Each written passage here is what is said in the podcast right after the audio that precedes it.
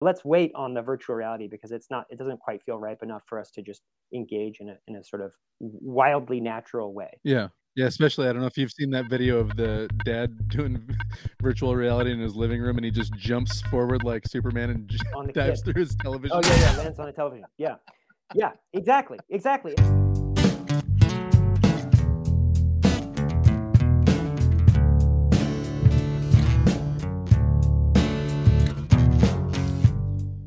Hey, everybody. Welcome to Creative Ops, a podcast for creative people by creative people. I'm your host, Christopher Talon, and I am really excited about this one. It's episode number 50. And I have a special guest. His name is Christopher Daradics from the University of Oregon, the CASLS program, C A S L S. CASLS is an acronym for the Center for Applied Second Language Studies. We'll get it all into what that is because a lot of people think that that's ESL, but it's more than that. There's a lot more to it than that, and I'll let him explain it. Before I do that, I want to tell you one other thing that this guy's got going on right now. Christopher Daradics is also the curator at the Resonance Building. That's resonancebuilding.com, which you'll see in the show notes which was really fun to talk about because the Resonance Building is a collective healing and arts community that uses a combination of all different kinds of physical therapies that involve touching the body, but also involve things like meditation and the embodied voice, which is something that's coming up soon. The embodied voice, a resonance building field trip, which you don't even have to be in person for. They're doing this stuff online if you go to theresonancebuilding.com, you can see in their upcoming events the embodied voice.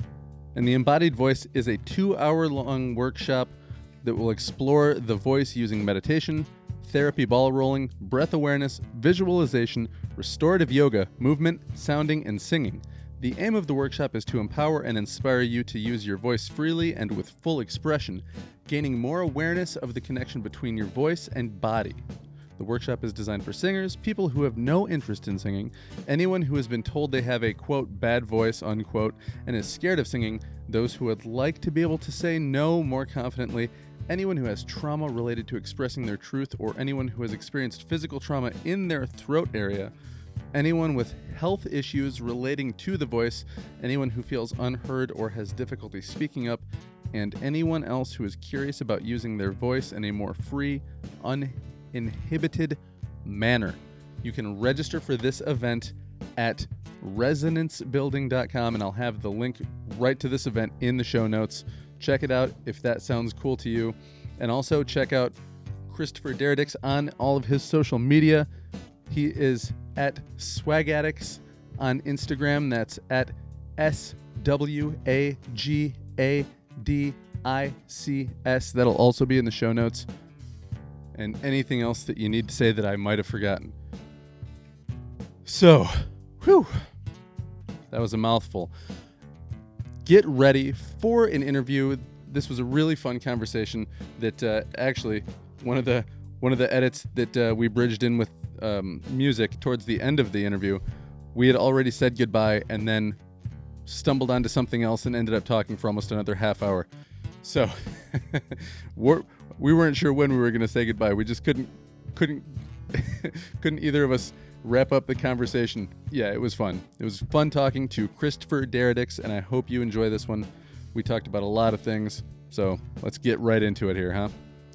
All right, everybody, I'll see you on the other side.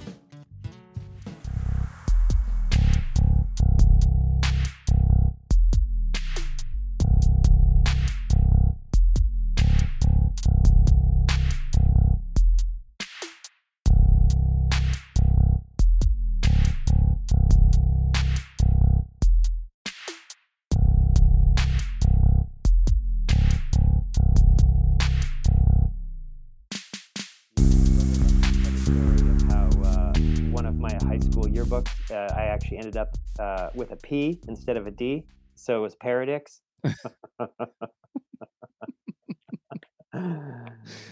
uh, well, what what kind of a name is that? Because I've never seen. Yeah, I don't think I've ever seen that name before. Yeah, well, uh, it's interesting. It's an interesting story. My grandfather was Hungarian, and so it's it's it's Hungarian, yeah, I mean, it comes to me through my Hungarian grandfather. Uh, it's not an uncommon last name in in Hungary, but um, they. Uh, I was in Hungary years and years ago and met uh, another uh, gentleman with the last name Daradics, and we were chatting, and he said that there was actually some uh, academic research that had been done around it, and it was like that there wasn't Hungarian kind of as far back as they could they could trace it, but I don't remember what it was, Slavic or something like that. Huh. In in Hungarian, the pronunciation is Doradic. Huh. Yeah. you should just start going with that from now on. Really throw Yeah. people for a loop. Doradic. A lot of my friends call me by my last name, and so and and one of them was Greek, and he so he kind of got the the sort of uh the spirit of it, and he called it right out. He's like Hungarian, you pronounce that Doradic, and I was like, yeah, Doradic Krzysztof But that was as far as that's as far as my Hungarian gets. So Yeah. Well, it's better than mine. Um, yeah. okay. Real quick, let's just kind of go over your education. Your education started, I'm guessing, with you thinking of teaching or not not really so. Great question. Teaching. Well, if I'm really transparent and go all the way back, I'll tell you, I have a Bachelor of Arts in Christian Ministry. So, like, my earliest orientation was around um, recreation, and, you know, I worked at a summer camp. And so there was a sort of educational valence to it, but it was more, I guess, spiritually informed, is the way to say it. I went to an incredible, very conservative, but like very at the same time open-minded if that's possible it is possible because it was the experience i had um, i went to a bible college in canada and eh, being outside of the american religious political vortex was really really informative. I learned a lot about sort of what comes along with uh, american christianity in the in the sort of political um, the, the political underpinnings that are connected to that. Yeah. and I like I said, my sort of original orientation to the world was like uh, thinking about the sort of Christian hi- history of the Enlightenment that we had, uh, that, I, that I inherited, that we all inherit as uh, Americans, Westerners. Um, I was oriented to thinking about the world as like that could be known in those sort of spiritual and theological terms. But this, but this, Mm. uh, at this at this school, I I got, I I was challenged to um, to come to realize as a result of the amazing instruction that I got there and interactions with beautiful human beings that that was one way of orienting to the world. Yeah. Sort of one major frame was the sort of religious theological frame, and they um, they challenged my thinking to see that there were other ways of orienting to the world. And so from there, I went to the Great Books program at St. John's College, which is uh, one college that has two campuses. I was at the Santa Fe campus. They have another campus in Annapolis, Maryland. And you study the great books. I studied math and natural science, history, political and social thought, and philosophy and theology. So, so sort of like the history of Western thought, basically. Yeah. And at that point, when I did that, I was teaching in a high school for the most part, uh, private high school. And then towards the end of that, I ended up working with special needs students in a public middle school. Uh, So yeah, education was definitely the the trajectory that my career ended up taking. And at the end of that uh, program, and at the end of my time working at the public middle school, I ended up taking a, a major uh, trip. I traveled for a year. I went all around the world Yeah. and did language study in German uh, for four months, and then in South America, uh, speaking Spanish for six months and I I had a really really profound transformative experience, kind of the transformative experience I was I had been looking to looking for in the religious Yeah. Education and then in the in the sort of philosophical and intellectual engagement at St. John's. I actually had that Uh-huh. sort of really really dramatic transformative encounter while I was traveling and studying language. And so I ended up going back for another master's and I, I did it in linguistics at the University of Oregon to try to make sense of the the experience I had and to be able to speak about it more articulately. And so basically the the work that I did there, um, I became um, focused on and now sort of at the professional expert status around autonomous learning, learning in the wild, learning how to transfer knowledge from one domain uh, into a bunch of different contexts. Yeah. And and I yeah, now I work I work at a research center at the university where we focus on uh, language and cultural learning in uh, really rich media context, extended reality language learning scenario stuff. Yeah, because the little bit, and I'm still not sure that I have the a full understanding of what that what that all entails. We kind of talked, hmm and I was saying, is it like English is a second language? hmm And you said kind of, but not really. So what where where do the where do the 2 kind of break off and how do the 2 kind of work together? Because, you know, I come from a a background of teaching and I've had kids that didn't really speak or let alone write any English hmm and were, you know, mildly proficient hmm in their own language. And it was really tough to to try to, you know, properly engage those kids in a way that they were actually, you know, doing something worthwhile. Yeah. Yeah, it's a great question. And you know, I think honestly, that was a really interesting conversation you and I had there at the, the our first interaction.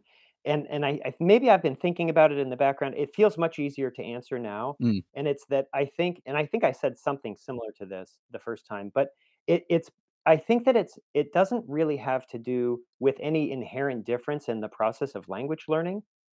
Like, yes, it's the same thing as what we do is the same thing as ESL. It is. mm, The difference is that the culture of uh, the academic culture is sort of artificially seg- segregated between uh, world language learning for like quote unquote foreign language learning and um, and uh, something like English as a second language. Uh, the distinction being the the main sort of practical distinction being uh, most of the field that I work in is oriented towards a general sense that although people write against this all the time and say this is absolutely not the case but but this is the fact of kind of like why the distinction exists. The idea that we're learning a language that people aren't speaking where we are and we're trying to give people the experience of learning a language that people speak somewhere else that one day you may have the opportunity to encounter in a more rich sense than the than the classroom you're in. So think about your uh, if you're in a high school um, uh, mandarin class uh, in the United States in a place that mhm, doesn't have very many Mandarin um, residents.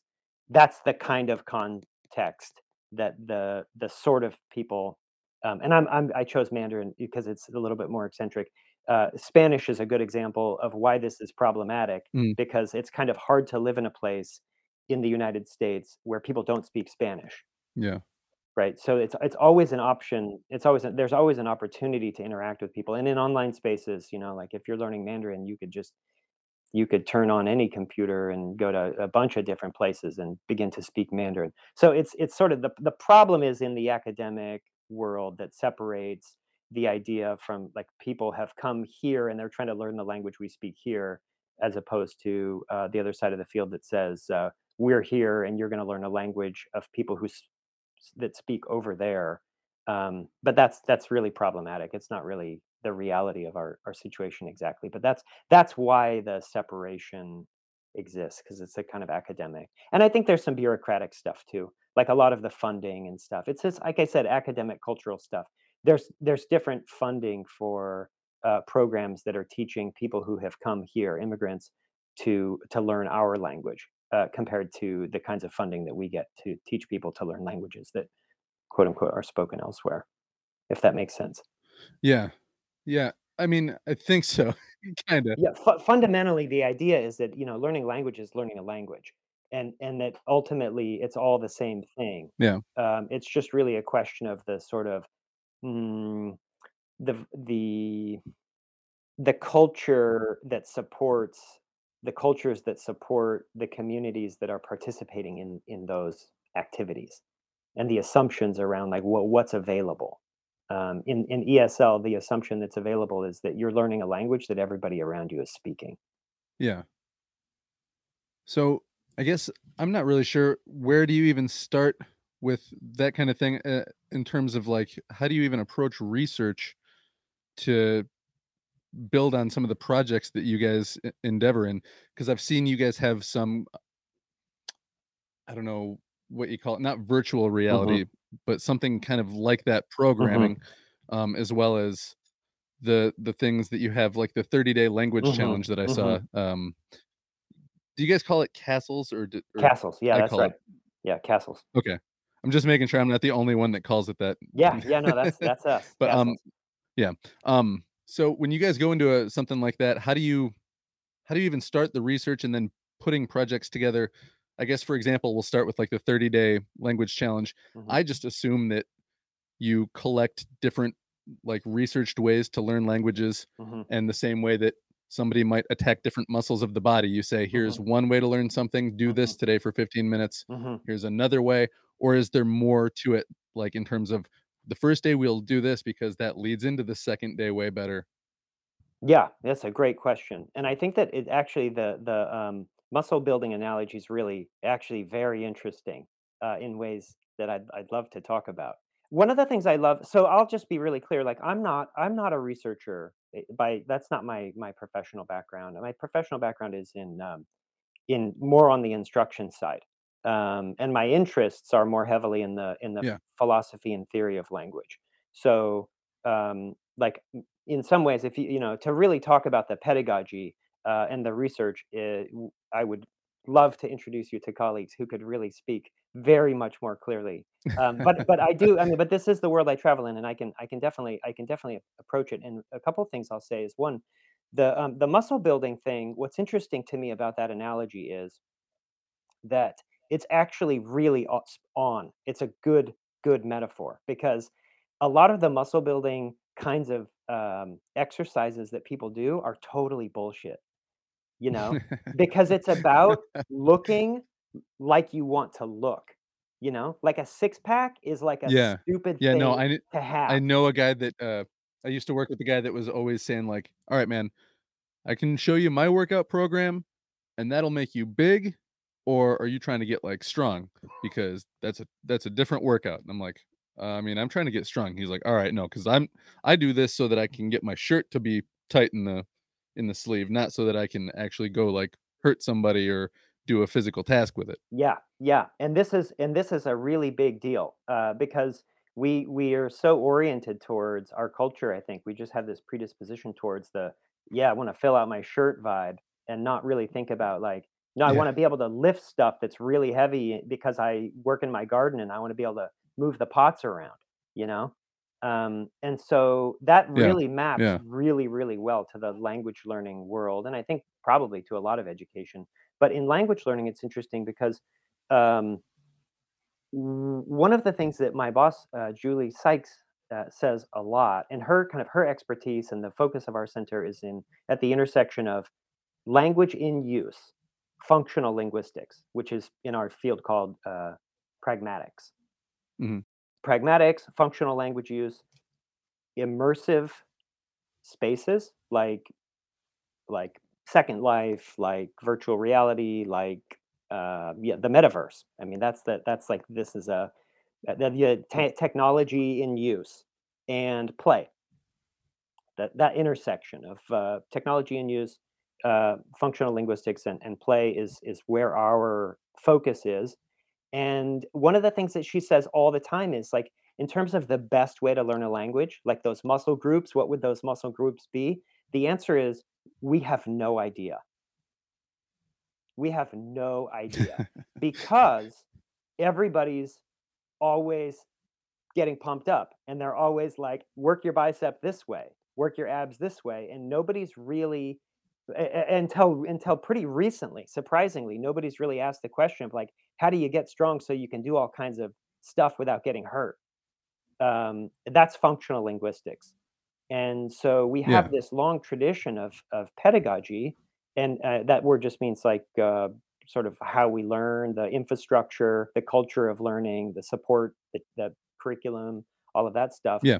You know, it starts like the history of our field starts with uh, what's called the grammar translation method, and that's like looking at uh, texts from dead languages and, and you know and trying to use um, old texts to be able to understand what people were saying, and there's no practical, um it's not that there's I was gonna say there's no practical application, and that's not exactly true. I mean, the whatever you're doing in the language is practical, but you're not gonna go out and use it. You're not gonna go talk. With uh, with people who speak that language and, and point and say, "Hey, that thing right there, I want it. How much is it?" You know. Um, and Yeah. so that that kind of stuff. This is why sort of my interest in language in the wild and learning in the wild uh, is it's pretty it's a pretty hot topic in our field right now because people are trying to really figure out like, well, if you were going to learn a language in some sort of coherent way, what are the um, and of course, there's a lot of research on this, and and and I'm I'm sort of brushing over a bunch of details that somebody who researches that very specifically would be able to tell you. Like, here's a little bit of orientation to um, to what we do know, but the the gist of it is that we really don't know uh, what the sort of ideal um, progression would be. Um, and and so for me, Mhm. the uh, coming back to the language theory stuff, the um, the main grounding that I get comes from um, what is called like the ecological uh, approach to language, um, an ecology of language that says that something like the environment is the place we start, um, and being able to do, you know, to index and point at something and say that and this and me and you, which are all pointers and references, and trying to figure out how to use that sort of embedded, here we are doing this thing uh, kind of language to to sort of build out into more abstract things where you can understand uh, grammatical structures and why syntax, you know, changes the meaning of things. But in the history of linguistics, Mm. um, people started on the more analytical side, and they've been moving from analytical, which which is like they're looking at grammar and, and word forms and word parts, and and trying to talk about meaning um, and then only more recently realizing, like, oh, wait a minute, meaning meaning is always uh, wrapped up in the in the negotiation in the moment. Um, so there's this major Mm. reorganization that's happening in our field. Um, so yeah, how, what's the best way to learn a language?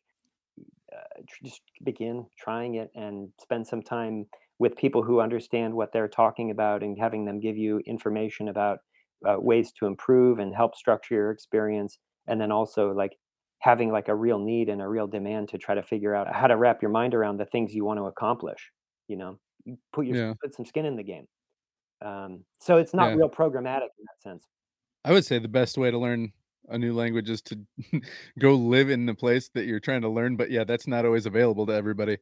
But yeah um, fall in love yeah, from taking several years of languages, uh, well, not languages, German in in school, like in high school, I can remem- remember about as much useful German as Mhm. I can the Spanish that I learned from being in Spain for a week and a half. Yeah, exactly.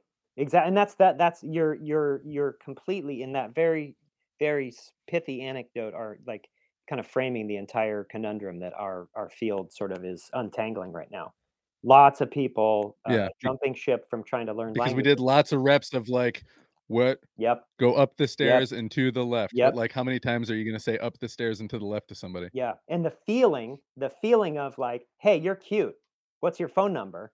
That feeling is really sticky for, you know, for being able to attach meaning and and and then use the muscles in your in your mouth and your tongue, you know, and the air in your lungs to be able to push out the the utterance uh, in your target language. Yeah, Like, hey, you're cute, you know. Do you know what I mean? yeah. Without without sounding like a weirdo. Yeah, Yeah, yeah, yeah, exactly, exactly, or whatever, yeah, whatever. That looks, you know, that that uh, that food looks looks good. Does it have this thing that I'm allergic to in it? yeah, You know, those that that putting the the sort of the skin in the game, getting the the meaning to um, to mean something to you is really there's a lot of uh, there's a lot of energy in our field right now focusing on that, and we would call that uh, um, socially and ecologically valid um, contexts. I'm curious to know, like specifically, how uh, CASLS um works together with uh, existing classes and professors, and Mhm. how how you guys integrate kind of the experience for people who don't have uh, you know English as their first language or whatever the case may be. Mhm. Well, at least the stuff that you guys do isn't just aimed at people that don't speak a certain language, but it's aimed at people that well, I don't know, you can tell better than I can with my rambling Yeah. No. No. No worries. with my rambling question, kind of what what all the what all the people that are most affected by what you guys do. Yeah. So Um, so we're we're one of eh, it's either 14 or 16, I can never remember, um, federally funded language resource centers. We get money from the Mm, uh, Department of Education, and the work that we do uh, under that sort of main structuring grant is focused at supporting our field. So we do all kinds of different things. We we create resources for teachers. We create resources for learners. Um, we do professional development workshops for teachers to be able to uh, incorporate the kinds of playful and game, uh, you know, game-based um, uh, pedagogy that we that we uh, are are interested in. Um, and then yeah, we have like really practical videos for students on really specific topics about like if you look at we have a YouTube page connected to our, our intercom weekly newsletter and that the newsletters for teachers uh, but then the videos that that go out there are for students and they're on topics like all all kinds of things how to memorize more words how to how to be somebody just flushed the toilet. I'm not sure you can hear that but it's very distracting. I'll just put music in behind it.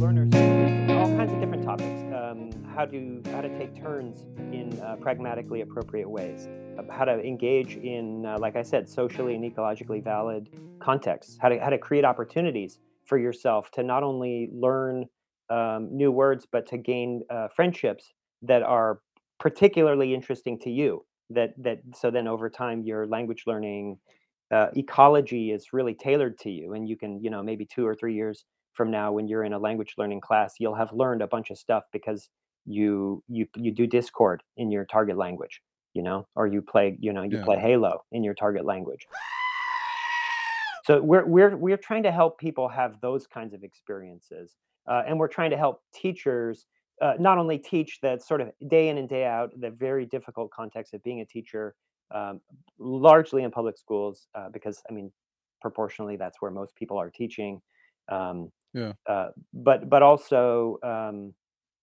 also sort of in on the more fundamental longer time scale thing of like getting helping the field to mature to be able to like i said you know like my boss uh, dr julie sykes says we don't know the best way to do it and and we think that e- that games have a sort of ecological validity they're like they're they're Yeah. meaningful contexts that people can can have a, an ongoing participation with really really rich they teach you a lot about media and technology and 21st century skills so we're advocates for that kind of approach and we're trying to basically support anybody who's interested in engaging in that way teachers learners administrators and, and really i mean my, my job has more to do with development and learning strategy. So my job is a lot about um, connecting with uh, enterprise and getting uh, partners who maybe develop games uh, to to partner with us and to do uh, really culturally sensitive um, uh, work that that uh, you know that a lot of companies are really uh, unwilling to to touch because we we we provide the expertise to be able to address sticky intercultural um, topics Right. So I'm I'm looking for partnerships. Uh, that's sort of the, the bulk of my job is to engage people in because I understand the language theory and the philosophy around how this stuff works. I'm I bring in the the people who who have the kinds of resources and doing the kind of coordination that will allow us to have capacity to serve teachers and learners in game based, playful, technology informed, technology you know dependent, technology mediated learning experience. Yeah. That's very interesting, and I can see, like, not exactly a direct crossover to what guys like, uh, Jeff Hull and, Yeah. um, um, Mike Augie Yeah, Augustine, uh, what they do, but just this idea that there's a space yeah, that's more meaningful, you know what I mean? In a social, emotional, whatever kind of a way when it comes to actually creating an experience for somebody and doing something that's meaningful to that person and kind of meeting them at that level. yeah, yeah. Along these lines, I mean, I I I I appreciate that reference, and and um, Jeff Hull is the is the point of connection between me and your and your podcast. I I listened to that. I really enjoyed listening to that. He's uh he's like a hero of mine. I was in grad school. I was I tuned into uh, the institute, and it really because I'm interested in learning in the wild, right, and crafted context. And here's Yeah. you know this genius uh, artist um, who's who's uh, doing doing all of that powerful work. So Yeah. let me. Um, I, I need to grab my charger really quickly, and I, I want to Yeah, follow no up. problem. On, I want to follow up on this theme. Hold on one sec. Sure. Okay, I think actually, I think Jeff Hull is a great sort of pivot into the the the difference between the sort of language learning enterprise proper and the role that I play in it. Yeah. This will be this will be this is going to get more more interesting, more juicy, more coherent. Okay.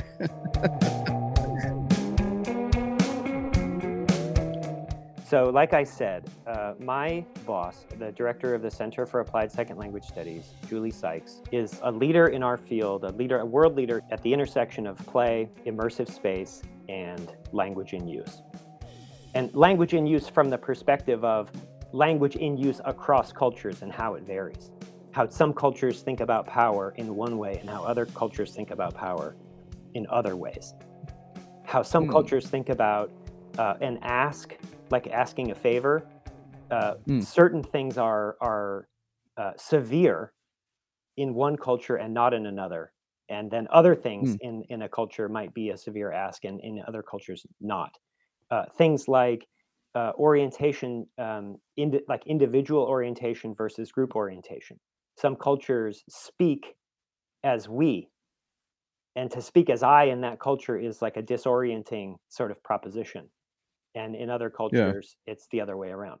Uh, hierarchy is a similar kind of in, so Yeah. language in use from the perspective of not any particular language but all of the different f- ways that language f- can function uh, you know informed by all these different cultures. So so lots of different questions. You were asking really good questions about language pedagogy and you know like what do we do and how does it all fit together? And i think that for me to tell you sort of my my professional trajectory and then bring jeff hull in it will make a, an interesting story. So i was originally hired right out of gra- Okay. graduate school. I mean i think this will help. I think this will make more sense because we could we could like sort of Okay. shoot uh, individual topics and i'm going to be like oh that's a that's a hard question to answer. I do i'm I, there's a sense in which I'm, I'm an academic. I have to i have to like not answer any question that is not my specialty with like i don't i can't speak intelligently to that. So let me so let me tell you here's here's the here's the start in graduate school i was writing uh, a capstone project focused on um, what I had titled uh, the, the capstone project was an emergent ecological curriculum for study abroad. Thinking about individual learners going out into the world. I was in, inspired by Ram Dass's The Curriculum. Life is the curriculum. So how do you like programatize that? And I watch The Institute, and I think, oh my goodness, this is really really interesting. This person made a game in San Francisco, and it just is like profound. I was learning a lot, and I had done a little bit of work, professional teaching work around uh, LARPs, and so and then I got really interested in the idea of the the sort of uh, Scandinavian LARPs that are a little bit more uh, live action role playing games. Um, for those who aren't familiar with LARPing, uh, and the Scandinavian kinds have a have a sort of a more open world orientation. And Jeff's work is this like very open world um, game environment where the the boundary between uh, fact and fiction is blurred. And and that and I I'm interested in that same exact chasm, but from the other side of the of the gorge, from the sort of epistemological Mhm. side that asks. Uh, how do I get grounded versus his is like how do we unground people in, in both productively, right? I'm thinking, Yeah. I think, yeah, Yeah. my all of that sort of ph- philosophical background. My interest is in epistemology. Uh, how do we know what we know? Semiotics. What is the nature of meaning? Right. So these are the kinds of things I'm studying. How do we get grounded? How do I learn something and use it to transfer into other domains? Um, calibrate my capacity for understanding something in one place to apply in another situation. And he's like completely undoing that, uh, but in a in a productive way. So I think this is really interesting. Mhm. So I end up getting hired uh, at the end of that program by uh, our our director Julie um, to work in a virtual reality language learning project funded by Deutsche Telekom for the Syrian refugees coming to Germany Oh. and um, through that process, I learned so much. I spent a bunch of time in Germany. I spent a bunch of time working with refugees. Um, I spent a bunch of time interfacing with Julie and really, really fun, like actually learning, like what do we do? uh, because it is Yeah. kind of hard to wrap your mind around. And and we're Yeah. pretty eccentric in the like. Well, you think about regular classroom environment and like how, what does extended reality have to do with like learning in a regular classroom? And this is the story I'm I'm trying to I'm, I'm trying to tell here. I'll, I'll try to get get through Yeah. Yeah.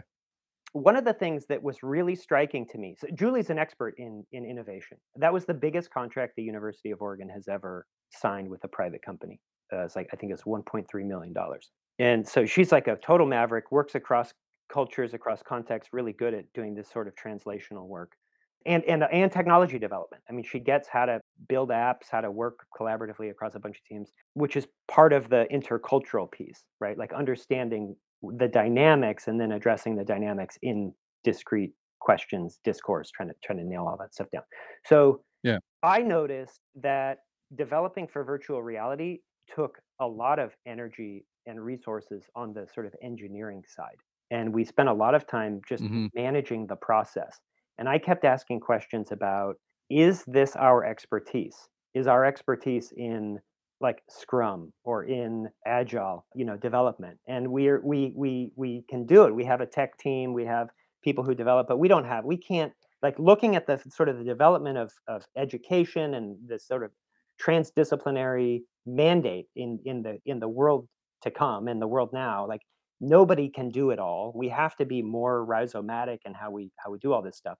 So the big question i asked was like well what is our like main expertise? And i think and i started sort of pushing for the program i think that our main expertise is actually in the social orchestrating the social dynamics and then orchestrating participants who can help us to make those environments come to life in ways that that put the actual sort of engineering of the virtual reality space further away from us and give us more of the kind of control that we have the most control over right so then this is where my development work started coming in and i started moving towards like building a network of people who were capable of handling the virtual reality development for us and, and us feeling Mhm. comfortable working with them right and looking for partners who could do all of those different pieces and let us do the part that focus most on the social organization and focusing on on integrating media across a bunch of contexts.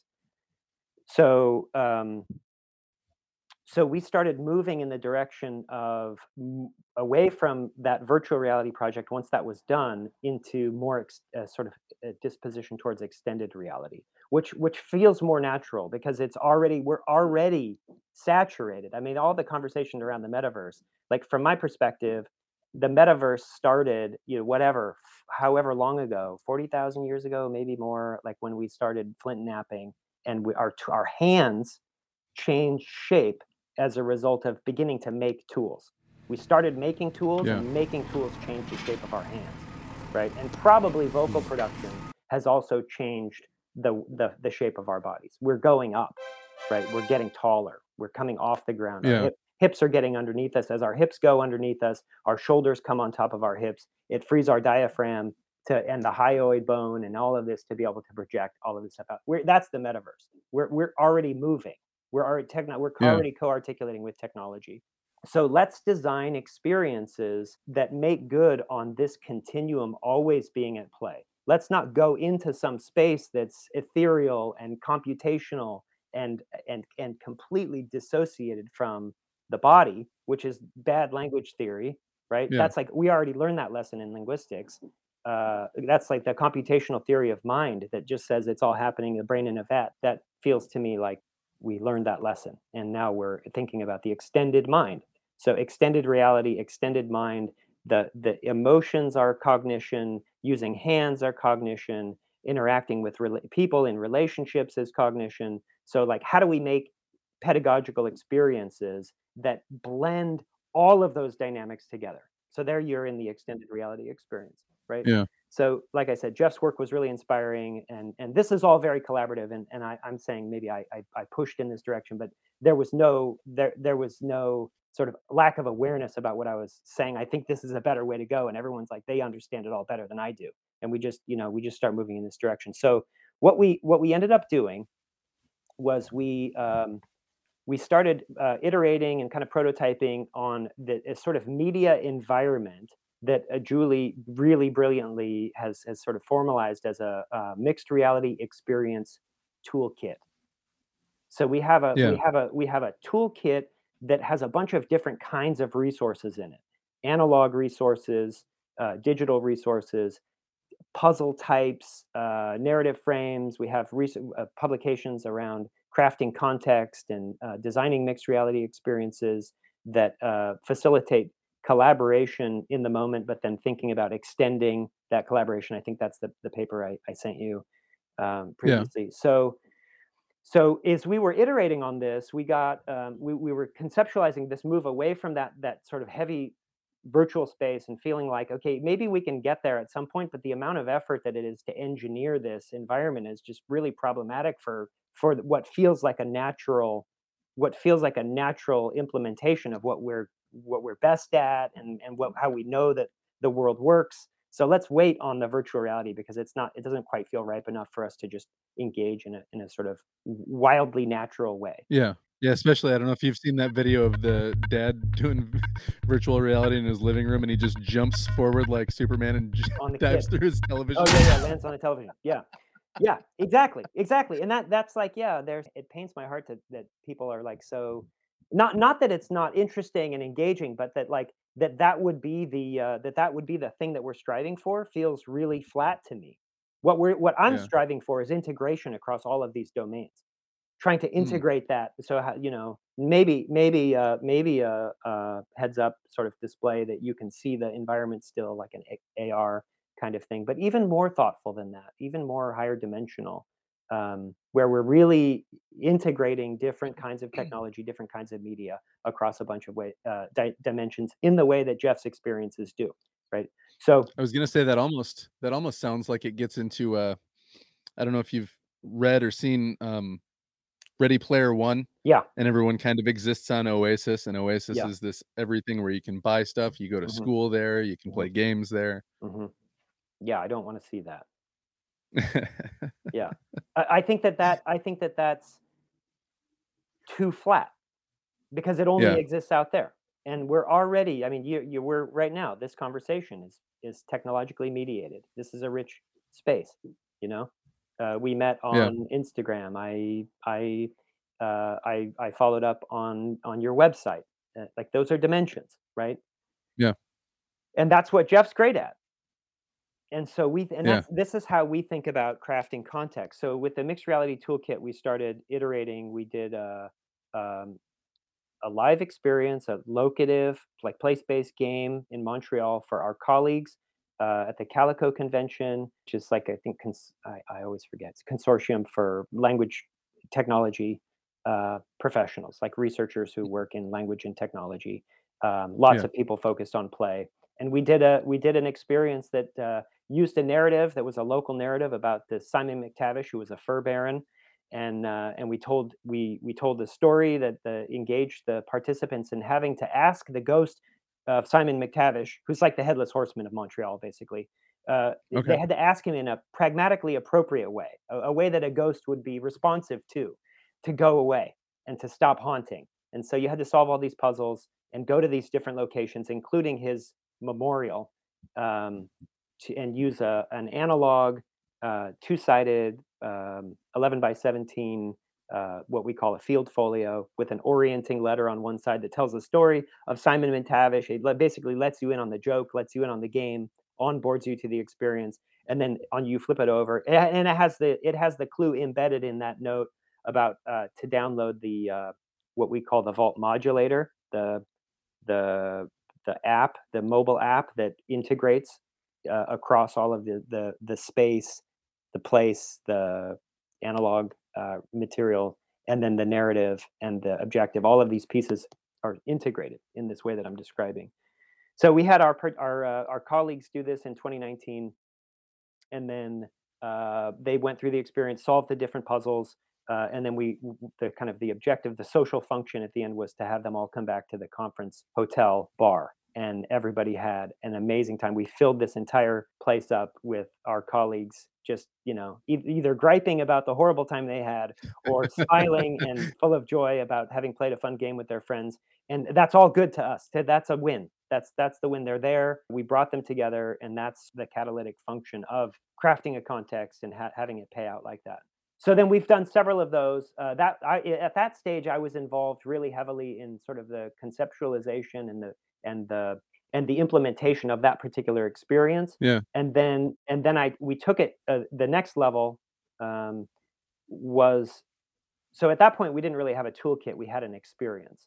So then we're trying to trying to kind of flesh out this this this toolkit, and uh, we did an innovation summit. And instead of so notice in the first case, we didn't do it for students. Right. We did it for colleagues who would have a, a, clearer sense of what we were up to and maybe be a little bit more gracious as we're kind of working our way into this yeah. extended reality space.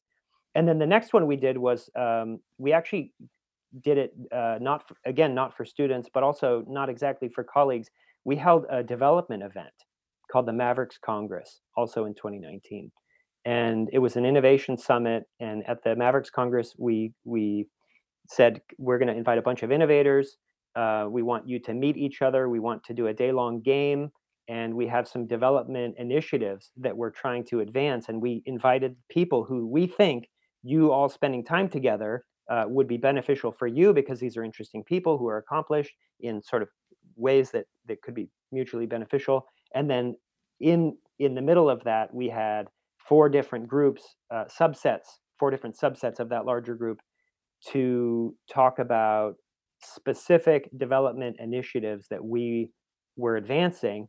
And the reason we invited these people and grouped them in these special ways was to have an opportunity to talk with each of those groups about those spe- four specific development initiatives and, and mm. co-create avenues, co-create opportunities to to elaborate those possibilities together which is a, a sort of an implementation of the kinds of things we're working to do for learners. Yeah. Give them a container, give them a ship to to get into, to to sail into a territory that will open up for them. right? Yeah. Yeah. So then we did that. And then the very next implementation. So now I'm I'm giving you this is the sort of development and learning strategy piece of my of my role. Um, the mm-hmm. next thing that we did was the concrete. We took a, a textbook that was really popular, um, yeah, Spanish textbook written by uh, Robert Davis, one of our colleagues at the University of Oregon, used in a bunch of high schools across the country. We took one of the chapters and said, in this chapter, this is like every single Spanish textbook is going to have this theme. And what we want to do is, is give it a sharper point and create a, an entire gameplay mixed reality experience where we're going to throw analog resources on top of all of the content that they learned in that lesson in that unit. Uh, so postcards uh, more maps uh, uh subway maps um, and then and then all of that is keyed into uh, the vault modulator the the the app that we have and students use the the the app to uh, find out what the next task is use the analog resources to to trigger you know they trigger augmented reality overlay they trigger uh, speech uh, recordings they they use do speech to text to see if they're getting the right answer so basically it's like an escape room in a in a packet with a you know with a with an app um, and that and that yeah. was the sort of the most robust um, the, the sort of the final the final piece in our in our iterative process in developing this mixed reality toolkit. Now now we have this sort of very fleshed out thing that we are continuing to develop. Uh, we have implementations for um, business people to learn about communication across across cultures and across kind of different uh, uh, cross functional teams focused mm-hmm. on power, uh, like all of the dimensions I mentioned before: power, uh, social distance, uh, and and so on. And yeah, and and we're making we make bespoke experiences like that for language learners or for companies or yeah, you name it. So I think that that uh, that that sounds like a growing, uh, growing field. If that field industry even the whole yeah, I think that the whole industry is is growing. I mean, definitely. Uh, the extended reality and the immersive space are, are really growing. and I'm I'm really dedicated to to taking the the in, immense depth of knowledge in our field and sharing it and and inviting participation from others uh, because people in our field understand you know negotiation of meaning across cultures.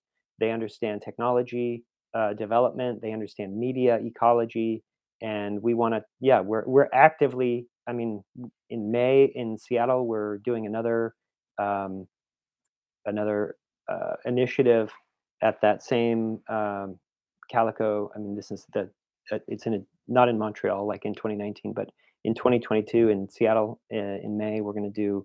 Actually, we're we're launching uh, we're launching an NFT for uh, an experiential activation. We're basically like offering, hey, here's here's the a position that our field represents in this immersive extended reality world. Um, and we want to offer that position kind of manifesto statement with some research and invite people to fund uh, an experiential activation uh, by by buying an NFT and, and and inviting community to come participate in one of these kinds of experiences, these immersive experiences that says, uh, here's a way here's a way to integrate technology that's socially meaningful, that's uplifting, that's you know valuable for community Yeah. yeah. Yeah. Well, a recent guest uh, on the show too, uh, Marcel Price, who was the most recent past, um, trying to think, poet laureate for the city here, Grand Rapids, Michigan. Yeah. Yeah, I They're saw that they're developing stuff with uh, the 49507 project. That's the same kind of an idea where they're trying to beautify spaces with um, art that's meaningful to the people around that community. But then also, you know, there's things that you can look up and see on your phone. Oh, there's a whole story behind Yeah. redlining and Yeah. gentrification that goes along with this mural that otherwise is just also a beautiful thing to see. Yeah. Yeah, we have an initiative. Yeah, we we uh, we submitted a grant to the National Endowment for the Humanities uh, under this project titled Sight Unseen, which is exactly what you're describing, working with humanities scholars across the world in particular locations to tell those stories, those unseen histories that uh, you know that the main kind of the prominent narratives don't incorporate and saying this this specific place has a bunch of other histories that are submerged and we want to figure out ways of using media and technology and social you know social innovation social cohesion uh, sense making the sense making apparatus that we have to, to tell those stories and to, to elevate those voices and to bring everybody into conversation because and this is this Yeah. cuts against the ready player one stuff you know ready who Yeah. who owns ready player one you know like that whole thing is that was one of the cruxes of the whole thing they had a benevolent right owner and uh, unfortunately in our world it doesn't look quite the same but the, the benevolence at the top level is not is not there it's centralized and and so we're asking like how do we how do we give I mean, uh, the the media is metabolizing. We all have the power to do this because we can make videos, we can make apps, we can make uh, you know use narrative device and tell these stories in ways Yeah. that you know 20 years ago, 50 years ago, um, we were just sort of uh, receiving from the networks, the major broadcast networks, the narrative, the story, and now everything's differentiating and it's getting more interesting and more dif- yeah, more differentiated, more colorful. Let's honor those stories and honor each other and learn how to communicate better. Okay, that kind of moves into something else that I want to talk about too with the resonance building. Ah, yeah, cool. I was wondering if we were gonna cover the whole spectrum. Yeah, here we go. Okay, so resonance building, it's at, at first when I saw just a couple of the posts that were on there, I just thought it was this purely arts thing, but it's it's more it's art and healing, hmm right? hmm Or well, no, what's what's the tagline on there? Is is it it's not art and healing, but it's something to that effect. Um, yeah, well, it's a work in progress. the resonance building. Um, the resonance building is a multimodality healing space and collective of embodiment and ecologically minded practitioners. What part of you of your brain, of your spirit, of your psyche, where does that part of you come from? hmm Because that seems like it's I don't know, not a not a total 180 from what you do, all the hmm things that we just talked about, but hmm definitely it's a it's a different space. Yeah. So yeah, where where did you come into that? How did you come into that? Yeah. Um, This is a know, really sweet uh, unfolding conversation. Thank you, Chris, for giving me the opportunity to share. Um, Yeah. yeah, it's really full. It's rich, and and you really, I think the way that you, the way that you just framed it does capture some sort of discontinuity in one way. To me, it's it's um, it's crystal clear how they're connected, but uh, I could totally see from the outside how that's like, what the heck do those things have to do with each other? Uh, maybe it would be helpful to tell another story. so a Yeah, little, a yeah, little bit, of, a little bit of background, um, and I think that really the the first the first sentence or paragraph will will offer a lot of insight. I have owned a property in downtown Eugene, Oregon, where I live, uh, for Mhm, over a decade, and a large, large percentage of that time, that that property, uh, which is a is a house. It, it looks like a house. Uh, it is a mhm. house, eh, but it's also. I was gonna say, what is it if it's well, not a well, house? yeah. I'll, I'll go on. It's it's in a special zoning area in the city, Okay. and so it's zoned for commercial and R5. So we can have commercial business. I can have signs out in front of the house. I can have practitioners doing business in the space, Mhm. and also people can live here. Uh, I've lived at the house most of that time, um, and uh, and and the entire time there have been people working in the in the building. And Mm. most of the time, like for the it, yeah, I said I've owned it for over 10 years and and in about the for about the last 10 years, it has been somatic healing arts practitioners who work in the space. Okay, start with Yeah. what does somatic mean? Somatic means body, the soma, Okay. the body. So we have acupuncturists, we have massage therapists. Oh, yeah, like the soma and the pneuma and all Yeah. that. Yeah. So somatic practitioners. Uh, so my my home has been host to many people um, coming through and having their bodies uh, directly manipulated by professionals who do Mm, healing work, who do massage therapy. You know, um, yeah, like I said, acupuncture. There's also a, um, a mental health therapist who's a, a meditation. Um, actually, I'll, I'll say at this point, this is a good place to interject. The mental the mental health therapist who's currently working here, Kendra Vida, is mm. also uh, on the leadership at the Neuromeditation Institute here in, in Eugene. She basically Neuro Meditation Institute. Neuromeditation, it's like neurofeedback, basically Yeah. neurofeedback. They put a they put a EEG cap on you and they register your brain state and they are able to tell you which which style of sort of neural signature you have and what kinds of meditation will help you find sort of regulation. Oh, wow, that's fantastic because I tell people that if I try to just, like, sit with my legs crossed, close my eyes, and focus on my breathing or focus on a specific thought or thing I wanna get done or whatever the thing is, I can only sit there for a couple of minutes before, like, Mhm. you know, that ADD part of me is just Yeah. like, "Ah, I can't take this anymore." Yeah, that's not But I can sit there in one spot and not move and play the guitar for hours. Yeah, And so I say that, you know, for me, that's what meditation probably should feel like is what I get out of playing the guitar. Yeah, well, maybe playing the guitar is meditation. Yeah. Yeah, and actually that that there you go. I mean, that's exactly to me, that's that's what we're up to. That's the creativity piece. So, and the thing that the thing that sort of combines them all together is that if you're familiar with uh, Lakoff and Johnson, Metaphors We Live By, the work of Mark Johnson, uh, George Lakoff is very, I mean, very well known. Uh, he he did a lot of metaphor work with the philosopher Mark Johnson. Mark Johnson Mm. teaches here at the University of Oregon, and when I was in grad school, I had the very, very uh, distinct pleasure of taking his uh, philosophy of language class. And in that class, we learned, uh, I mean, like from the mouth of the the master, Yeah.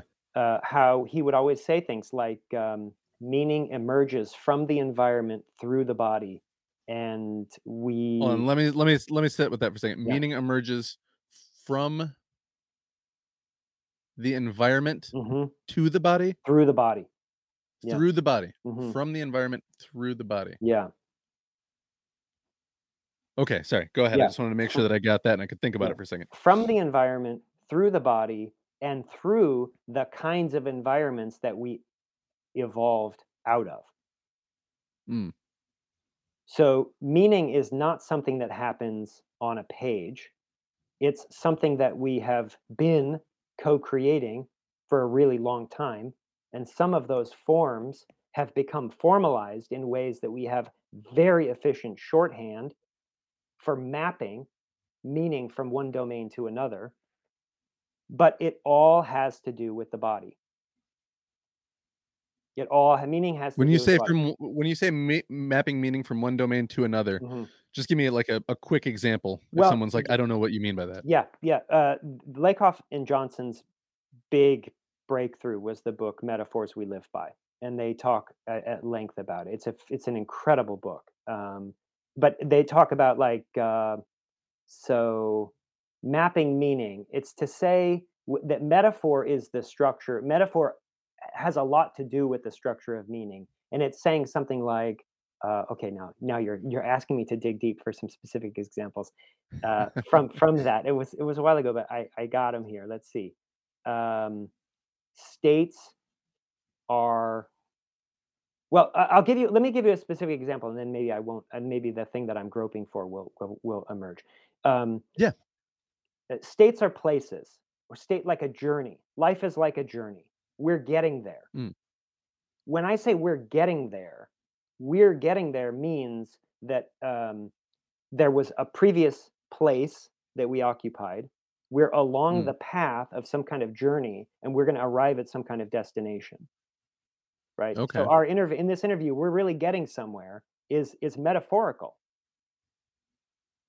and it's it's or at least it's it's maybe it's maybe we mean it literally, like we're getting somewhere. We're really we're really covering a lot of ground. We're really unearthing a lot of territory here in this Yeah. conversation.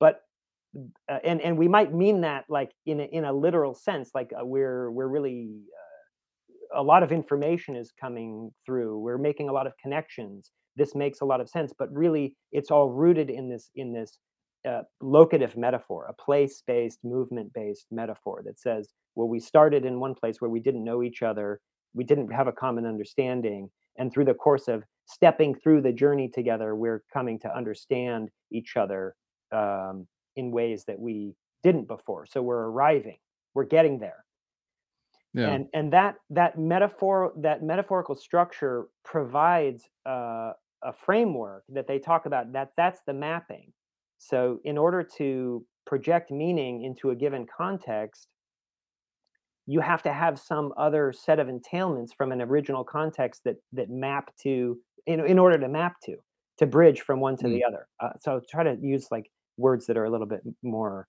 manageable in order to understand something together that we don't understand, we have to Mhm. understand something together that we do understand. And we can use the thing that we understand together as a common frame of reference to talk about Mm, the yeah. things that that one of us may understand and the other doesn't. So a good example personally is uh, I use a ton of surfing metaphors, especially with my brother who also grew up surfing. Yeah. So to think about like uh, wave selection, if you're you know you're surfing, you don't you can't you can't take every wave. So one of the things that Lakoff and Johnson talk about is like the logic of space, Mhm. The logic of space. And here's an example in surfing metaphor, or the logic of time, the logic of experience. Wave selection, when my brother and I sort of for our shorthand means like don't you can't take every wave, and you want to take the good ones. Yeah.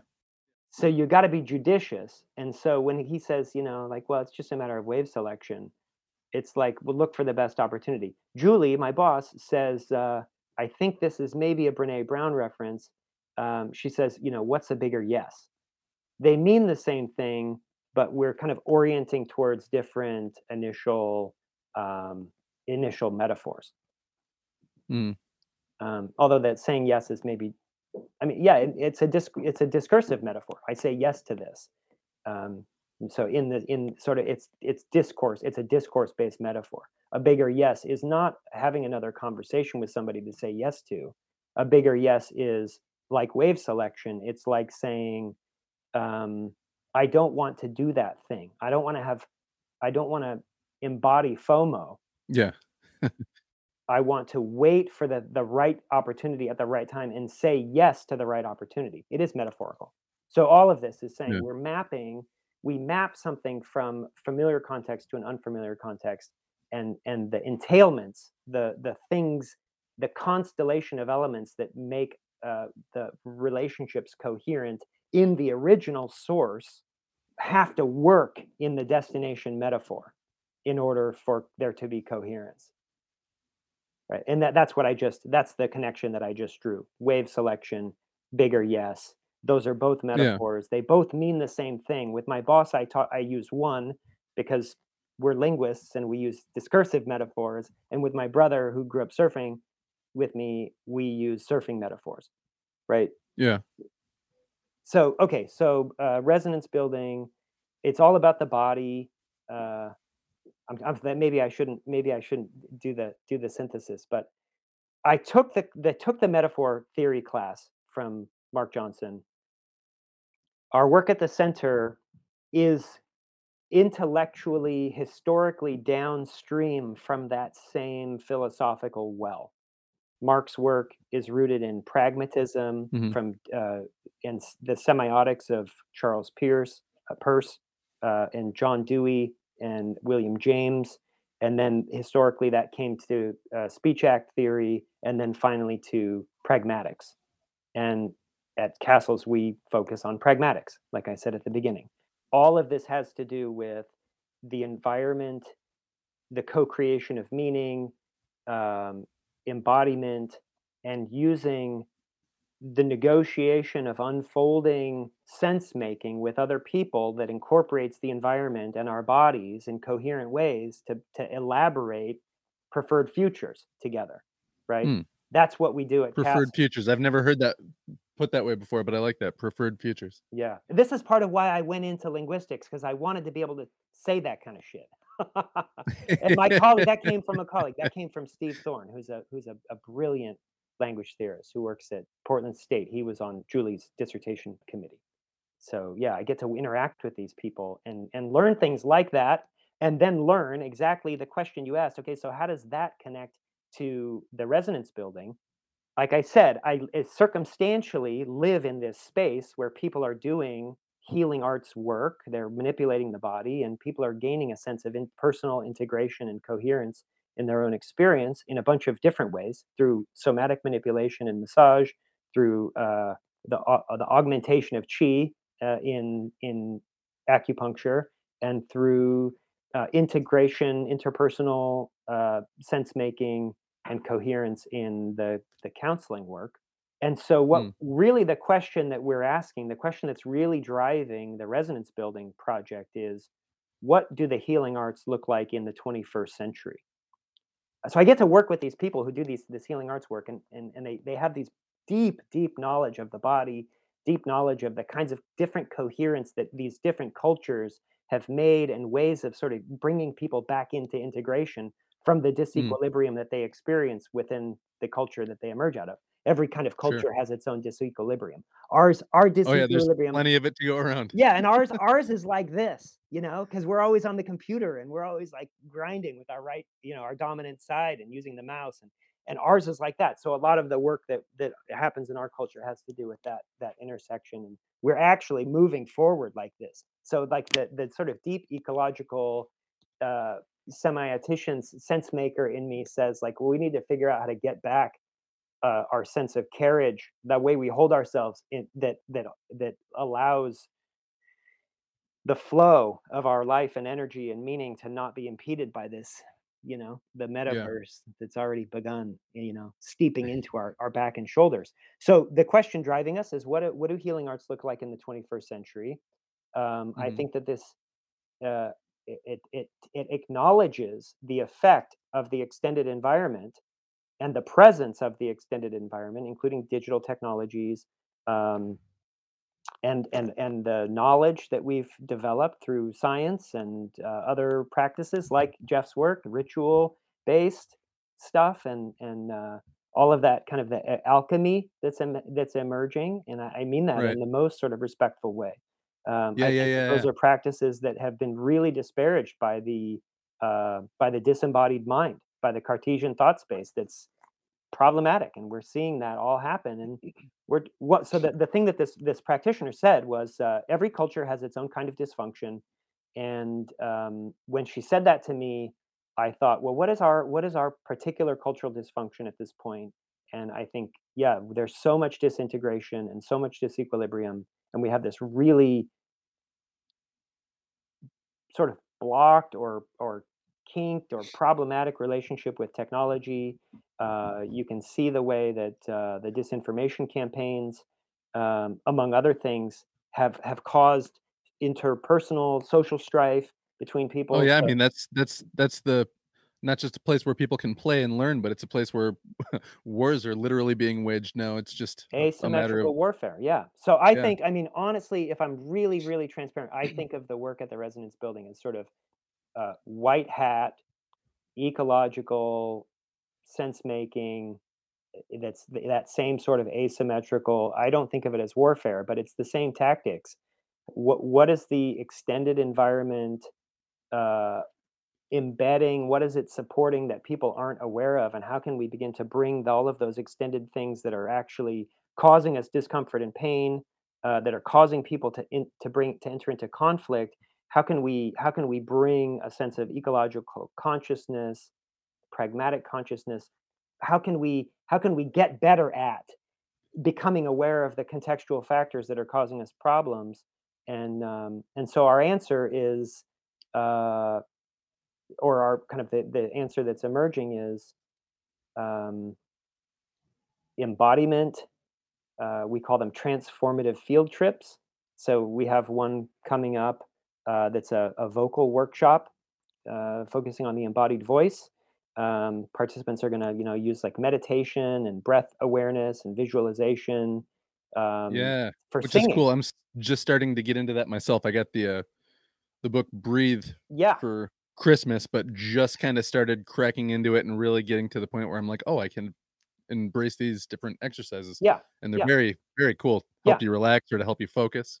yeah, exactly, exactly. And there's like every spiritual practice has some sort of breath related, uh, uh, you know, uh, embodied um, enactment that helps the somatic body get integrated. This is the function of Yeah. s- spiritual work, right? It, it's, Yeah, and uh, if it's people are like, "Well, we don't have one," there's, uh, labor breathing, Lamaze breathing. sure, yeah, Yeah, and we have, and we do have science that says a lot about it, uh, yeah, and the, and about the value of breathing and about this, and then the words, and then back to the metaphor, inspiration. You know, inspiration it has everything. Inspiration. It's about breathing. It's about breath. mhm, so yeah, the resonance building is about building community um, through people who are what I, this is all to me. This is ecological.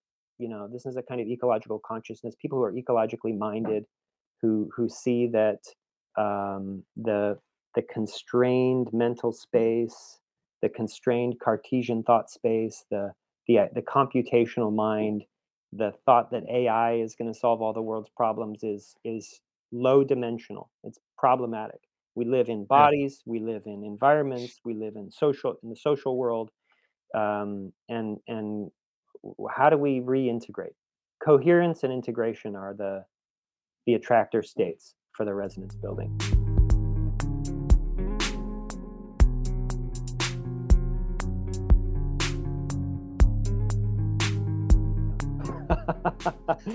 yeah, I mean the resonance. I th- there's the backstory. Um, so, like I said, I, I own this building.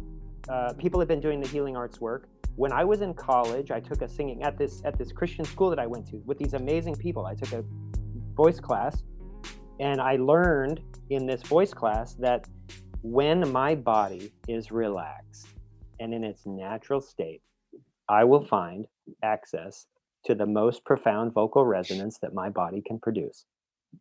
So, this resonance metaphor has been really meaningful for me to ground my body, to feel that sense of connection to my own experience that's inside of me and not in, in the thought space.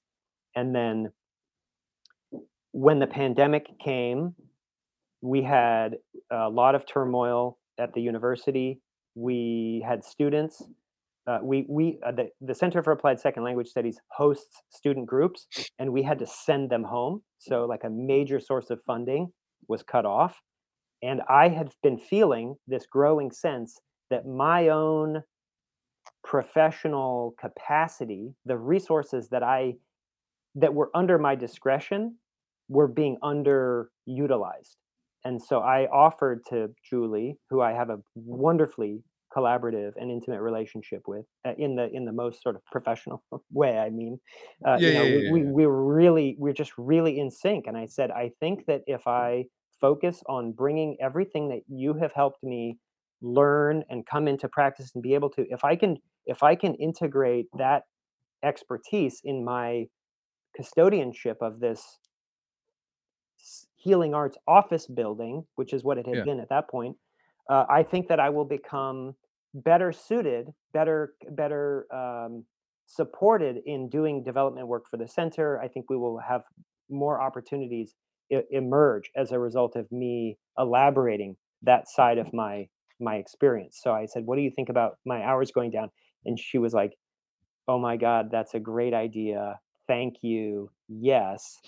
And so since August of 2020, I've been, um, I think that's right. Yeah, I've been focusing on the resonance building and, and sort of servicing the the work at the center minimally. Although that just uh, that just switched, I, my hours just went way back up at the center, and so now I'm I'm kind of straddling these two worlds. Um, so yeah, I just started. I have been giving, and if I can say really quickly, like in terms of there's so much discourse around like anti-colonialism and undoing all of that stuff and i think that and and this is i, I live on Calip territory that was that was Kalapuya territory. The people were um, Kalapuya Ilihi is the name of, of our area. The Kalapuya people were dispossessed of this of this property that I'm speaking from, and and I feel a sense of Yeah. responsibility. And I don't know how best to to participate in that. And in our academic space, it's it's we we we support uh, native language revitalization like very very intensely and and and want to want to promote uh, all opportunities for that, uh, all of those worlds and and the spirit of uh, of of those people. Um, they're profound, and I we honor that. And I'm thinking like as my own self, how do I how do I not continue to exacerbate, but sort of be part of a sort of loving subversion of the the dominance?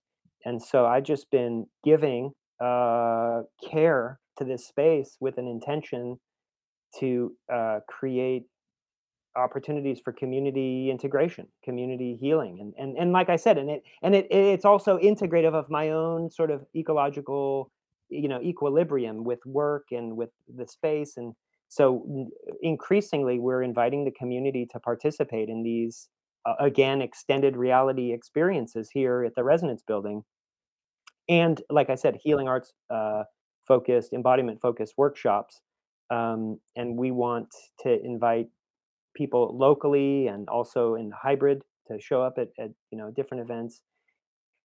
Working on giving of myself it's not it's not uh, lucrative uh, but i think that it is productive and healing and and beneficial for our local community in ways that i can't quite predict yet but i guess what i'm what i'm saying about that is um,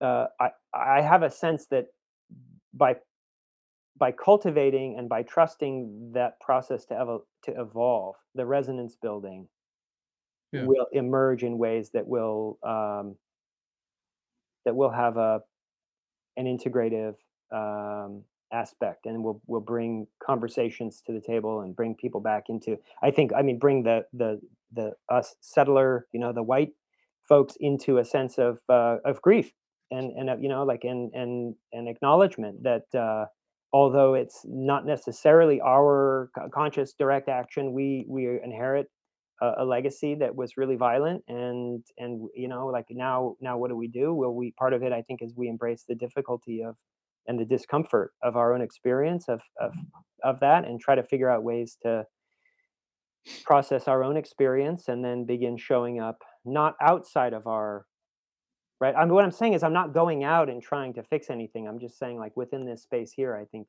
um, Yeah. creating some cultivation, coherence, offering intimacy to you know uh, people to, to engage in intimate connection and with themselves and with community. That that that has a sort of healing, restorative effect, and I'm and I'm footing the bill with my you know with my I got skin in the game. Yeah. Yeah, footing the bill is really coarse. I have skin in the game, and Yeah. yeah, Well, that I I I can't help but think more about still the the last interview that I did with uh with Marcel because a lot of the the things that he was talking about too that we talked about when it comes to just kind of understanding and undoing all the things that have been done in the name of rate of in the name of racism here locally hmm it all starts with everybody first learning that it exists, how it exists, why it exists, and then once we all have that understanding, then we can collectively start undoing it. hmm And it sounds like what you're saying is yeah, very much the same thing, but instead of that direct cultural problem, it's more of kind of just how to get the most out of yourself and how to how to heal whatever you might have going on, whether it be through painting or meditation or hmm whatever it is. And yeah. I love that outreach of using creativity to heal. Yeah, no, and that and there there you there you go. I mean, somebody that I, a friend of mine uh, said, uh, "Oh, what?" As as I was as I was formalizing the resonance building and trying to conceptualize and, and pin it down, he's like, "Oh, this is like the healing arts of meow, uh, the, uh, the meow wolf of healing arts," is what he said, and I was like, "Yeah, the meow wolf of healing arts. That sounds amazing." Yeah, collective, community generated, you know. I mean, every people are showing up. I'm I'm this is part of what I was saying about the custodianship thing and me having skin in the game. Like, it's not my program.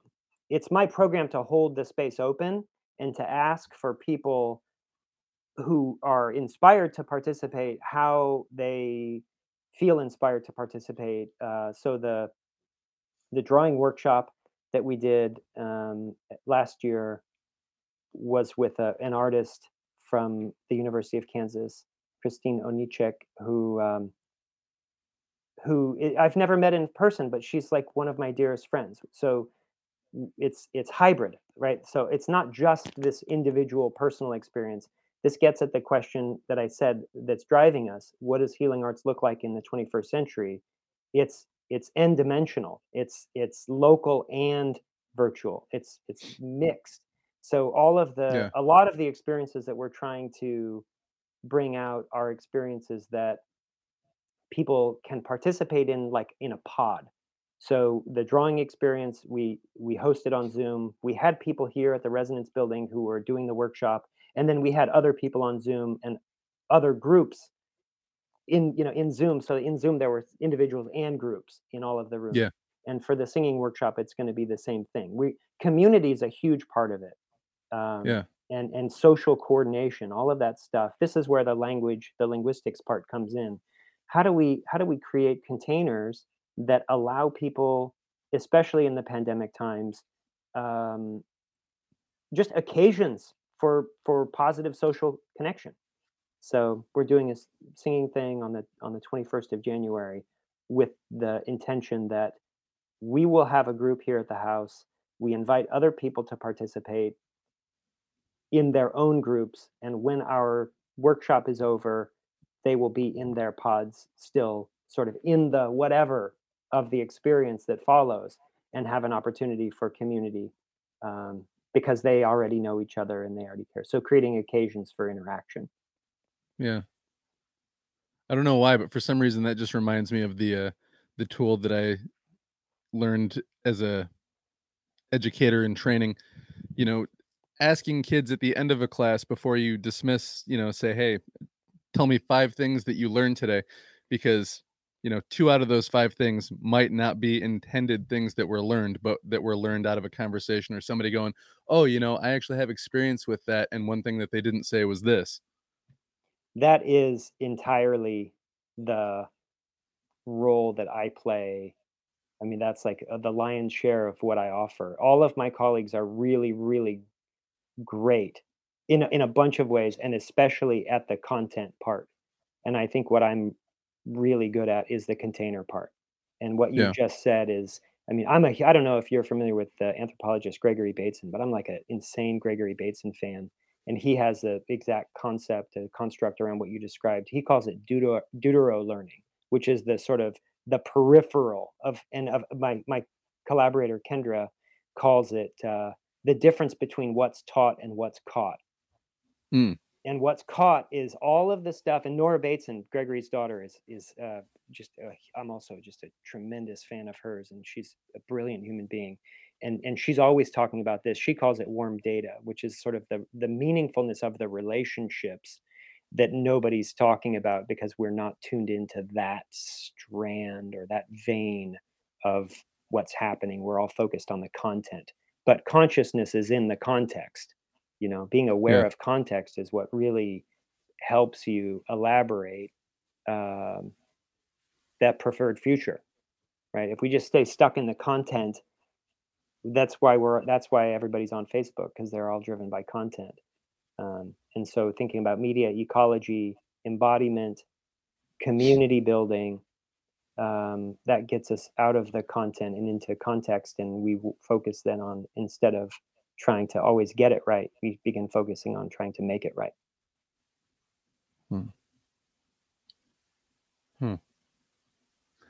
That's deep, yo.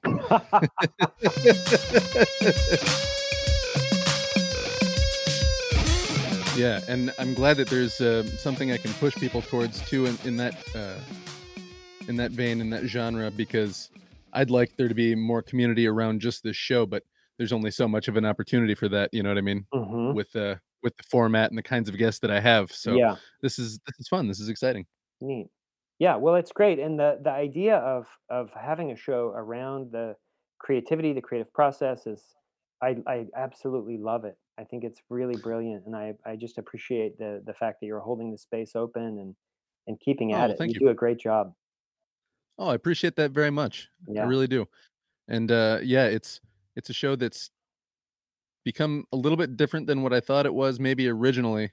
But um, man, it's been talking about creativity being healing. yeah I started this podcast. yeah I think the first episode I interviewed somebody maybe like a week or two before everything shut down um, initially. wow So this this podcast has become like my creative community yeah throughout the pandemic, and without it, I don't know what I would have done. Great. Well, there you go. I mean, that's exactly what we're talking about. And that's Yeah. what right there. That's a hybrid community uh, focusing on embodiment. The creative creativity is an embodied endeavor. You know, Yeah. you can't get away from it. The extended mind is there. You you think with hands and things and people, and that's. I mean, we're on the same. We're riding the same moonbeam there. Yeah.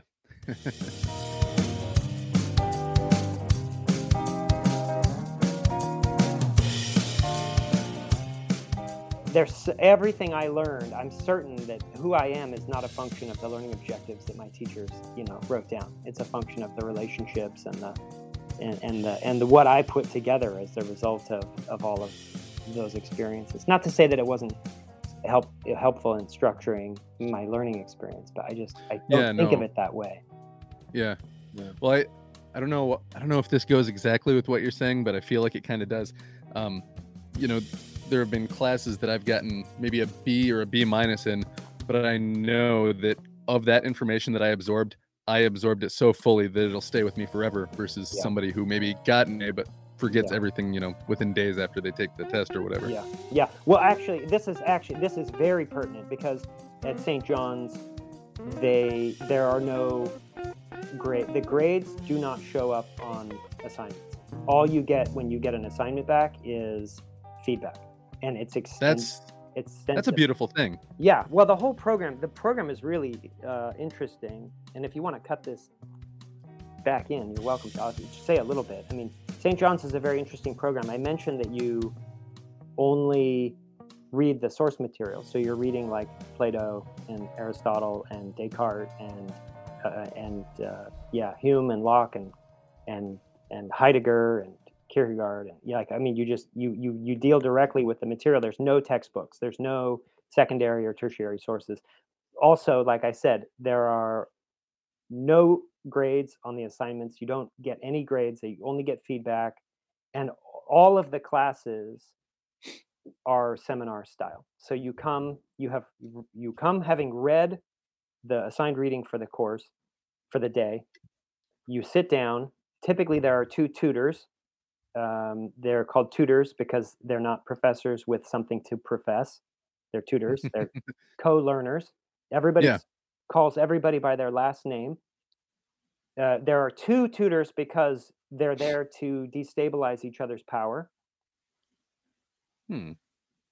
and when they ask a question they, they start the class out by asking a question about the reading and then this it's the student's job to to to to um, to participate in the classroom coming to life through conversation that is what Yeah. happens and then uh, Very Socratic. it's it's incredibly Socratic, yeah. And then if if I like I didn't find out uh, they have to do grades because it connects it's part of the it's part of the the matrix of educational systems and people want to know Yeah. what your GPA is. But I didn't find out my grades until after I graduated and I was applying for um, I was applying for graduate school and I, I i finally saw my transcript. Did, were you okay with that, or did you see other people that were very much not okay with that? Because I know some people live for the grade, and if you didn't tell them what it was, they would just go fucking crazy. This is part of i mean this cuts back through our entire conversation what you just said and like everything this informs everything that i had to share. Uh, st john's attracts a certain kind of person you know this going in that that Mhm. you're not going to get the grades. Uh, there's a lot of a lot of research. I mean i don't know if you're familiar with michael garfield the santa fe institute podcast he also does the uh, his own Future Fossils podcast. So check out Michael Garfield. He's all, on Twitter a lot. He's very active. He's an incredible, has an incredible mind, encyclopedic knowledge. Um, his work at Santa Fe Institute. Santa Fe Institute's all about complexity theory, um, but there he's often referring to studies that say if you have the the the fewer key performance indicators, the more gamed the participation will be to to get to get that performance indicator into whatever desired state the the, the actors who are who are engaging will, will Mm. they'll they'll move it in the direction it, by whatever means necessary and so it it causes a narrow an intense narrowing of focus if you Mhm. want people to not pay attention to what's happening around them give them a very specific performance indicator Yeah. and what they will focus on is achieving the performance indicator and not what's happening around them right. Yeah so so did it eh, those are the people you're talking about those are the people who are obsessed with grades and Mhm. the reason that in my mind that that's problematic is because they all that they know how to do is play the grade game and they are not Mhm. learning in the way that you described getting a b and learning a ton in there were classes i Yeah. took The stress is in the result rather in the what you've gained. and it's and it's in and it's in the result by the means of the game that's that's laid out that indicator as the thing that you're going for so you don't even bring your own sense of value to it the value uh, that you're you're striving to achieve is already baked into the system and you're just like unconsciously accepting that as the thing Yeah. yeah so uh did it bother me that i didn't see my grades no I knew that that was what I was getting myself into. Um, and I had always felt like grades were too low dimensional to really tell me the things that would help me get better. And at St. John's, I got, you know, pages of comments about, Yeah. you know, like this, your rhetoric is really strong here, but there are some, you know, whatever. There are some ways that you communicate your ideas that seem obscure or in, you know, incoherent or this piece right here, you could have done X, Y, and Z, and they write out what they are to, you know, and like, do you, how do you, how often do you get that?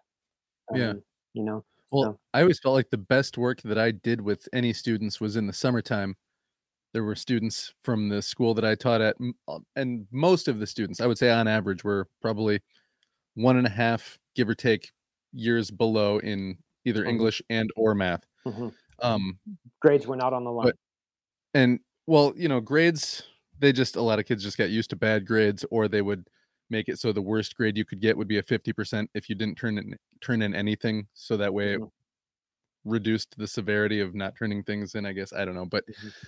um, in the summertime, the kids that needed the most help were, you know, encouraged to come back in the summer, and we didn't have any grades, Yeah, and yeah, that's what I mean. everything that we did was just Yeah. built towards having like two or three really good written pieces done Mhm. that were either like a personal story, something that happened to you, or something Yeah. that you made up or whatever.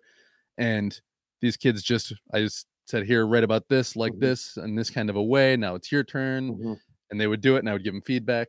Mhm. They would respond to the feedback, do something Mhm. again. I would give them new feedback. Yeah. And we just did that all summer long until at the end they had these amazingly well written pieces Yeah. that people were like, no, there's no way these kids. It's like, yeah, that's what happens if Yeah. you like Focus really try to educate them in the in the field of writing, not just get them to Yeah. learn how to write a thesis statement with its three supports and a conclusion. Blah blah blah. This is a great example of that. What I said, Bateson's Deutero learning, and what the Deutero part is that in the in the conventional in environment, and I I want to be cautious. I'm not speaking as a representative of uh, uh, of CASLS, just as a you know, Right. just in my own sort of my own perspective that what you learned, what you're describing to me is, in the first case, uh, students learning how to game le- learning what the system tells them is important which is the Mhm. grades and not giving a shit about it Yeah.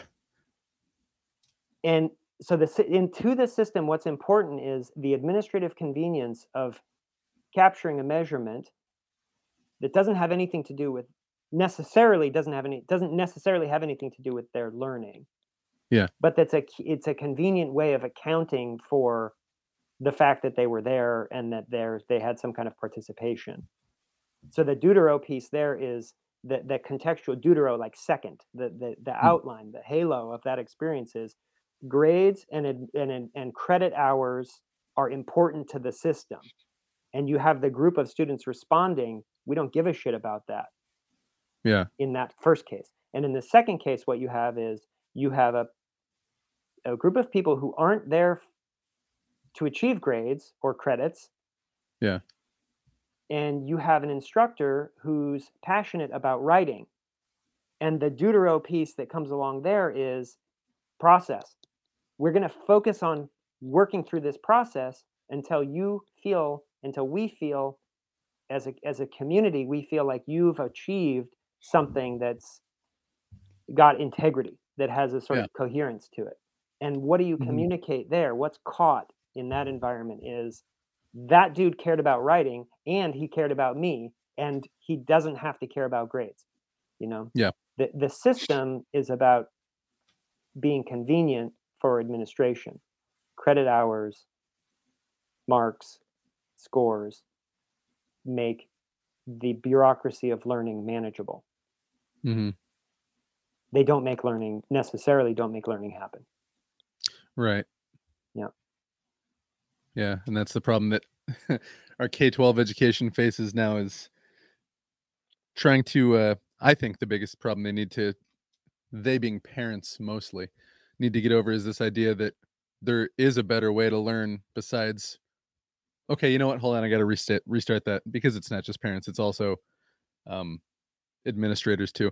There's a better way to reach people than this like clearly well a b c d e f that's well not ef Mhm. but yeah you know what i'm saying Mhm. um but it i remember telling a teacher one or I'm sorry a pr- principal one time while i was a teacher hey why don't we move towards more like a project based model or at least can i Mhm. do that in this class and he Mhm. goes and i remember i'll never forget this looked me right in the eyes he goes you and i both know that's a better way to do this Yeah. but i could not sell that to this community Yeah. well, well, screw the community. They aren't the ones that are the experts and the, the leaders in education. We are. He's like, yeah, but that's not gonna fly. Yeah. Yeah. So our so we I mean we focus on project based learning. These experiences have a, a project element.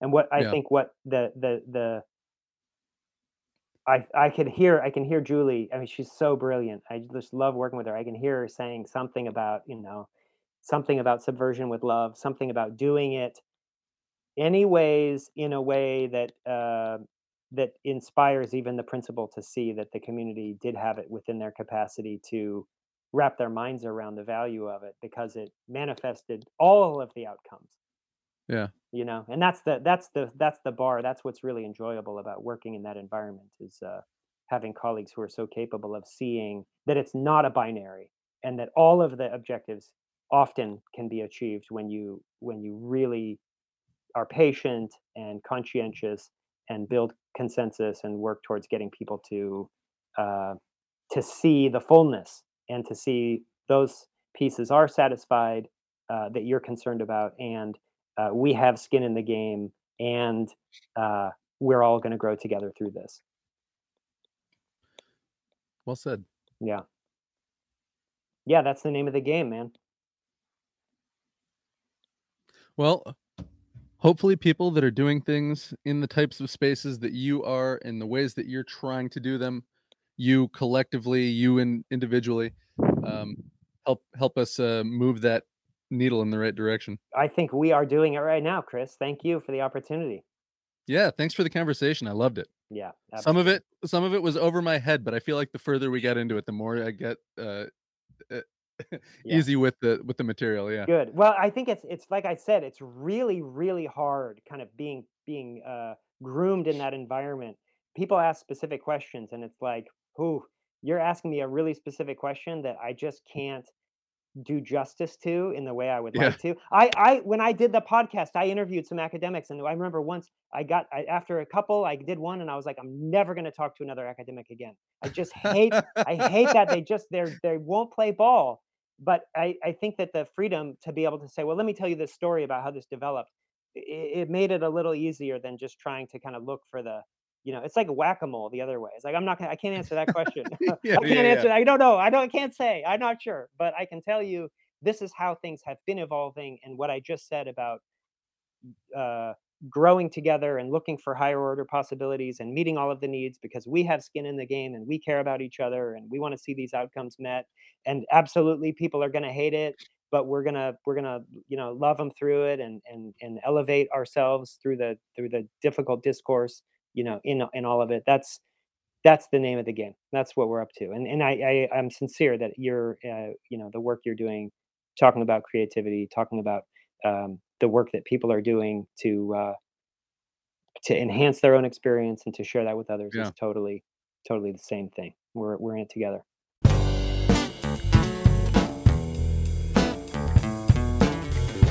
Sweet, sweet. Well, keep it up, man. Cool.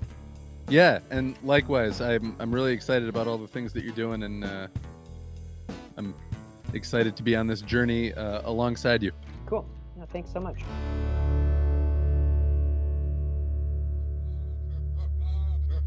Everybody, thanks for listening. Make sure you check out the show notes and check out everything that Christopher Daradics has going on. And check out the Resonance Building and look at all the workshops that they've done in the past. Check out the one that they've got coming up soon. And just uh, keep that thing bookmarked and keep coming back to it. They're up to good stuff, man. Good stuff. All right. See you guys next time. Mwah.